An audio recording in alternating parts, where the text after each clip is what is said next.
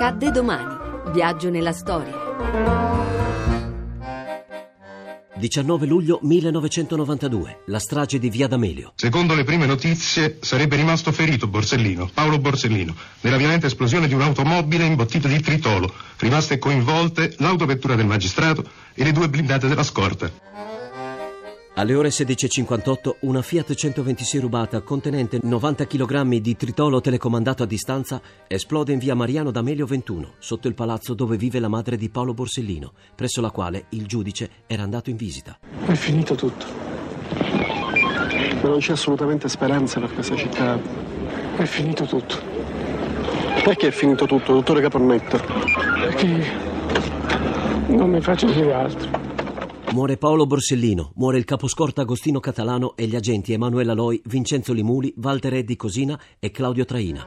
L'unico sopravvissuto è Antonino Vullo, risvegliatosi in ospedale dopo l'esplosione in gravi condizioni e in stato confusionale. Secondo gli agenti di scorta, Via D'Amelio è considerata una strada a rischio, tanto che è stato chiesto di procedere preventivamente alla rimozione dei veicoli parcheggiati davanti alla casa. Io ricordo ciò che mi disse Ninni Cassarà allorché ci stavamo recando assieme sul luogo dove era stato ucciso il dottor Montana alla fine del luglio del 1985, credo. Mi disse convinciamoci che siamo dei cadaveri che camminano. L'attentato segue di 57 giorni la strage di Capaci, in cui viene ucciso il giudice Giovanni Falcone, amico e collega di Borsellino segnando uno dei momenti più tragici nella lotta tra Stato e mafia. Soprattutto negli ultimi periodi, dopo la morte di Falcone. Giovanni Falcone, eh, Borsellino sapeva di essere ormai nel mirino. Il giovedì lui ebbe la certezza, la comunicazione indubitabile, la certezza assoluta che il tritolo per lui era già arrivato a Palermo.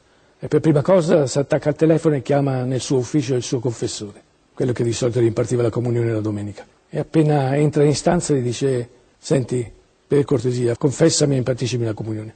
Come ora? Perché tanta premura? Dico, domenica ci vediamo come sempre. No, dice, non, non lo so se, posso, se arrivo domenica. La famiglia rifiuta il rito di Stato. Paolo Borsellino avrà i suoi funerali strettamente privati nella chiesa di Santa Maria di Marillac, laddove era solito sentir messa quando poteva nelle domeniche di festa.